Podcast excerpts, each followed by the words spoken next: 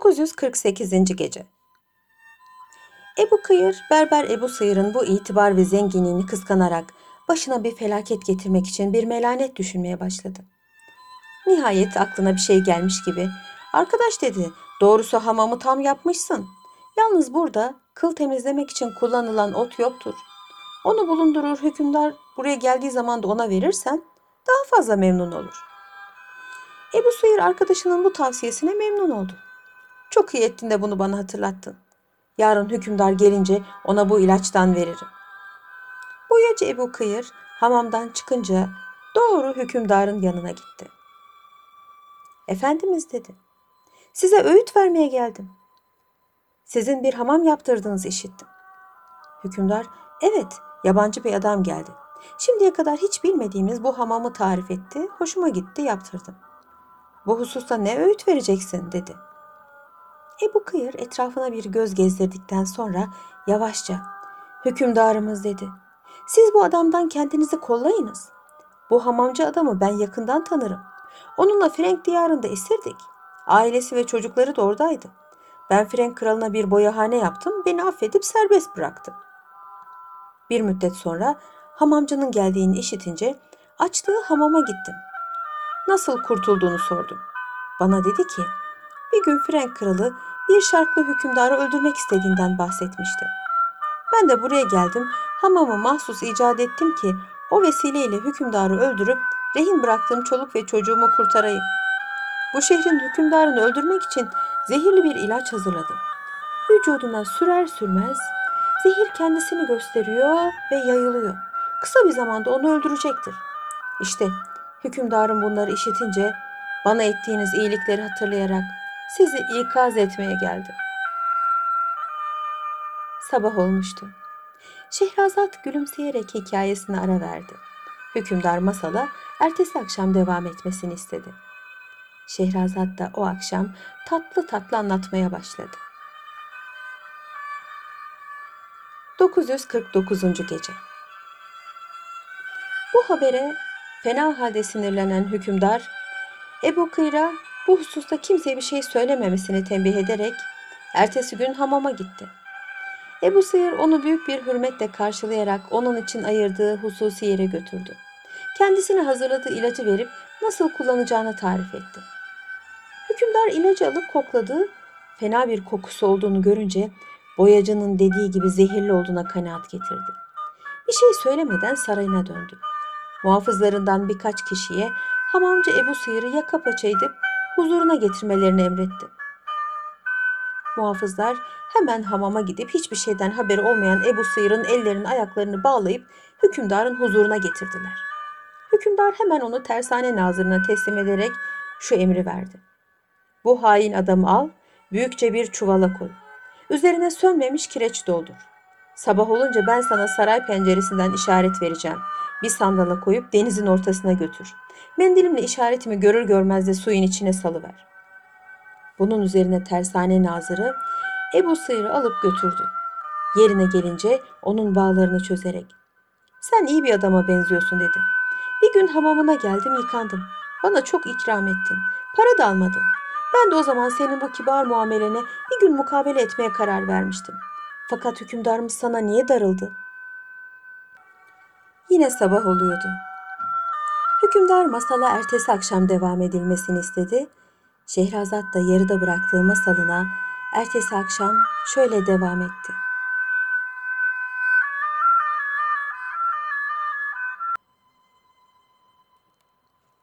950. Gece. Tersane nazırının bu sözleri Ebu Sıyır'ın yüreğine su serpmişti. "Doğrusunu isterseniz benim hiçbir suçum yok. Bu cezaya neden çarpıldım yine anlamadım." Nazır biraz düşündükten sonra, "Hükümdarın yanında senin büyük itibarın vardı. Herhalde seni çekemeyenlerden birisi aleyhine bir tuzak hazırlamış olacak. Kim bilir senin için hükümdara ne söylediler ki seni ölüme mahkum etti. Lakin merak etme. Bana vaktiyle yaptığın iyiliğe karşılık senin hayatını kurtaracağım. Memleketine götürecek bir gemi gelinceye kadar seni yanımda alıkoyacağım." Ebu Sıyır büyük bir sevinç içinde Nazır'ın ellerine sarılarak öptü. Nazır büyük bir çuvala taş ve kireç doldurarak kayığa koydu ve güneş doğar doğmaz sarayın önüne gidip beklemeye başladı. Biraz sonra hükümdar pencerede göründü. Eliyle işaret etti. O anda nazır hükümdarın parmağındaki yüzüğün denize düştüğünü fark etti. Aldığı emir üzerine çuvalı denize attı. Meğer o düşen yüzük hükümdarın tılsımlı yüzüğüymüş. Bu yüzük sayesinde birçok hükümdarlığa mağlup etmiş. Çünkü bu tılsımlı yüzükle hükümdar istediğini bir el işaretiyle öldürüyor, ondan çıkan bir kıvılcımla da düşmanının hayatına son veriyormuş. Şehrazat bu meraklı hikayesini burada kesmek zorunda kaldı. Çünkü artık sabah olmuştu. Hükümdarın isteği üzerine ertesi gece sözlerine şöyle devam etti. 951. Gece. Hükümdar nüfuzunun kırılmaması için tılsımlı yüzüğünün denize düştüğünü etrafındakilerden gizledi. Ebu Sıyır ise tersane nazırının bıraktığı yerde canının sıkılmaması için balık avlamaya başlamıştı. Denize attığı bir ağa birçok balıklar toplanıyordu. Öyle ki kısa bir zamanda Ebu Sıyır'ın önünde bir yığın balık birikmişti. Bir aralık tuttuğu balıklardan birisini alıp pişirmek maksadıyla bıçağıyla içini temizlemeye koyuldu. Bir de ne görsün? Bıçak birdenbire bir yüzüğe takıldı. Hemen bu kıymetli yüzüğü alıp parmağına taktı. Bu hükümdarın denize düşürdüğü yüzüğün ta kendisiydi. Yüzüğün tılsımlı olduğunu bilmeyen Ebu Sıyır, bir aralık avladığı balıkları istemeye gelen aşçı yamaklarına balığı göstermek için parmağıyla işaret ederken iki gencin cansız bir halde yere yuvarlandıklarını görünce hayrette kaldı. Kendi kendine bu çocuklara ne oldu, onları kim öldürdü diye söylenerek bunun sebebini düşünürken tersane nazırı yanına geldi. Yerde duran balıklarla yanında ölü bir halde yatan aşçı yamakların dikkat nazarını çekti. Ebu Sıyır'a baktı. Parmağındaki yüzüğü görünce irkilerek haykırdı. Aman yüzük bulunan elini kımıldatma, beni öldürürsün. Bu sözlerinden bir şey anlamamakla beraber Ebu Sıyır elini kımıldatmadı. Yanına yaklaşan tersane nazırına tuhaf tuhaf bakmaya başladı. Nazır aşçı yamaklarını göstererek sordu. Bunları kim öldürdü? Ebu Sıyır omuzlarını silkerek vallahi bilmiyorum, ben de deminden beri bunu düşünüyorum diye cevap verince nazır kendisine hak vererek sustu. Bir şey söylemedi. Gecenin sona erdiğini gören Şehrazat hikayesini burada bıraktı. Ertesi gece kocasının isteği üzerine yeniden anlatmaya başladı.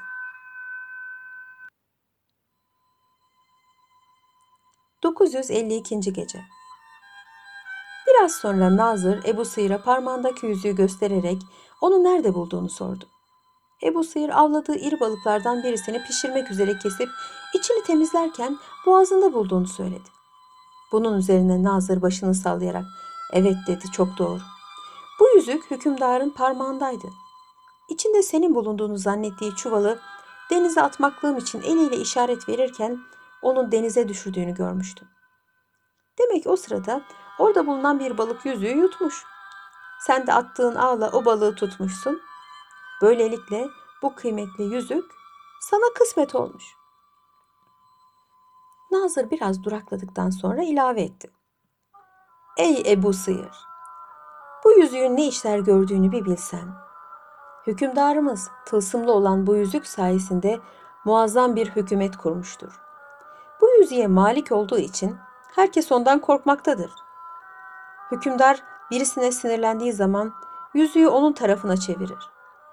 Parmağıyla işaret eder, gazaba uğrayan o kimsenin kellesi uçar, cansız bir halde yere yuvarlanır. Bunu duyan Ebu Sıyır çok sevindi. Nazır'a kendisini şehre götürmesini söyledi. Nazır, artık seni şehre götürmekten korkmam. Sen de bu yüzük varken hükümdarı da bütün askerlerini de öldürebilirsin.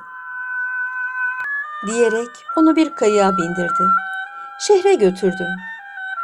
Ebu Sıyır şehre varınca doğru saraya gidip hükümdarın huzuruna çıktı. Hükümdar müteessir bir halde tahtında oturmuş düşünüyordu. Ebu Sıyır'ı karşısında görünce hayrette kalarak "Seni denize atmadık mı? Nereden çıktın?" diye bağırdı. Ebu Sıyır hakikati olduğu gibi söyleyerek vaktiyle yaptığı iyiliklerden dolayı Nazır'ın kendisini nasıl kurtardığını anlattı ve parmağındaki yüzüğü çıkararak ona verdi. "Benim ölümden kurtulmam bu kıymetli yüzüğünüzü bulmama sebep olmuştur," dedi. Yüzüğü nasıl bulduğunu tafsilatıyla anlattı ve şunu ilave etti: "Efendimiz, beni öldürmek için ne suç işlediğimi söyleyin. Şayet bir kabahat işlemişsem bana vereceğiniz herhangi bir cezaya ben razıyım." Sabah olmuştu. Şehrazat gülümseyerek hikayesini ara verdi. Hükümdar da masala ertesi akşam devam edilmesini istedi. Şehrazat o akşam tatlı tatlı anlatmaya başladı. 953. Gece. Hükümdar yerinden kalkıp onu kucakladı ve "Tebrik ederim," dedi. "Sen helal süt emmiş, temiz kalpli bir insansın. Bütün kusurlarını bağışlıyorum. Senin yerinde başka biri olsaydı bu yüzüğü bana vermezdi." Ebu Sıyır hükümdarın suçunu söylemediğini görünce ısrarla bunu açıklamasını rica etti. Bunun üzerine hükümdar boyacı Ebu Kıyır'ın aleyhine söylediklerini tekrarladı. Ebu Sıyır, "Efendimiz," dedi, "bütün bunlar yalandır. Ben ömrümde Frank kralını rüyada bile görmüş adam değilim," diyerek Ebu Kıyır'la olan macerasını baştan sonuna kadar anlattı. Hükümdar Ebu Sıyır'ın anlattıklarını işitip Ebu Kıyır'ın yalancı ve iftiracı bir adam olduğuna kanaat getirince hemen muhafızlarına emir vererek onu yaka paça edip huzuruna getirmelerini söyledi. Ebu Sıyır'ın öldürüldüğünü zannederek sevinen Ebu Kıyır evinde oturmuş eğlenirken birdenbire hükümdarın muhafızlarını karşısında görünce şaşırdı. Ne istediklerini sormaya vakit bulamadan onu sürükleye sürükleye hükümdarın huzuruna götürdüler.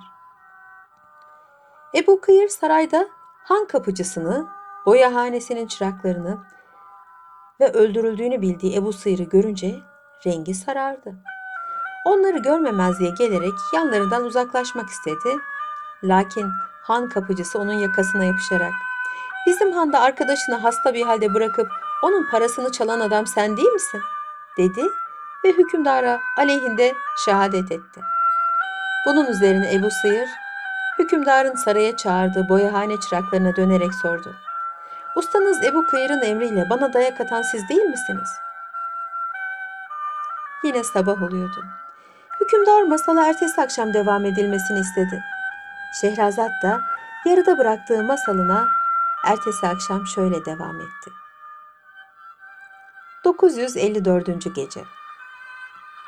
Çıraklar inkar edemeyip hakikati söylediler. Hükümdar artık Ebu Kıyır'ın tamamıyla iftiracı, nankör ve ahlaksız bir adam olduğuna kanaat getirdi. Muhafızlarına seslenerek "Şu adamı bir hayvan gibi sokaklarda ayaklarından sürükleye sürükleye gezdirin. Sonra bir çuvala tıkın ve denize atınız." Bunu işiten Ebu Sıyır eski arkadaşına acıdı. Hükümdara kendisine şefaat ettiğini ve hakkını helal ettiğini söyledi. Onu affetmesini rica etti. Hükümdar, "Sen onu affettinse ben onu affetmedim. Cezasını çekecektir. Çünkü suçu sabit olmuştur," diyerek muhafızlarına Ebu Kıyır'ı bir çuvala koyup denizin ortasına atmalarını emretti. Muhafızlar derhal boyacı Ebu Kıyır'ı bir çuvala koyup üzerine kireçle doldurdular ve kaldırıp denize attılar. Hükümdar Ebu Sıyır'a dönerek "Dile benden ne dilersen," dedi. Ebu Sıyır, "Beni memleketime göndermenizi istiyorum. Yurdum burnumda tutuyor." Bunun üzerine hükümdar ona birçok kıymetli hediyeler ve külliyetli miktarda altın vererek kendisine hususi bir gemi ve gemiyi de kendisine bağışladığını söyleyerek onu memleketine gönderdi. Şehrazat bu meraklı hikayesini burada kesmek zorunda kaldı. Çünkü artık sabah olmuştu. Hükümdarın isteği üzerine ertesi gece sözlerine şöyle devam etti. 955. Gece. Gemi uzun bir yolculuktan sonra İskenderiye'ye vardı. Tam rıhtıma yanaşırken tayfalardan biri yanına gelerek sürüklediği ıslak ve ağır bir çuvalı gösterdi. "Bunu denizde bulduk. İçinde ne olduğunu bilmiyoruz." Ebu Sıyır çuvalı açtı. İçinde nankör Ebu Kıyır'ın cesedini görünce uşaklarını onu karaya çıkarmalarını ve İskenderiye civarında bir yere gömmelerini emretti. Berber Ebu Sıyır böylelikle yurduna dönünce getirdikleri büyük servetle emlak aldı. Şehrin haricinde gömdüğü Ebu Kıyır'a iyi bir mezar yaptırdı ve ona birkaç emlak vakfetti. Ve öldüğü zaman yanına gömülmesini vasiyet etti. Birkaç sene sonra hayata veda eden Ebu Sıyır, vasiyeti mucibince Ebu Kıyır'ın yanına gömüldü. Bugüne kadar İskenderiye civarında Ebu Kıyır ile Ebu Sıyır namıyla yad edilen bir kabirleri mevcuttur. Gecenin sona erdiğini gören Şehrazat, hikayesini burada bıraktı. Ertesi gece kocasının isteği üzerine yeniden anlatmaya başladı.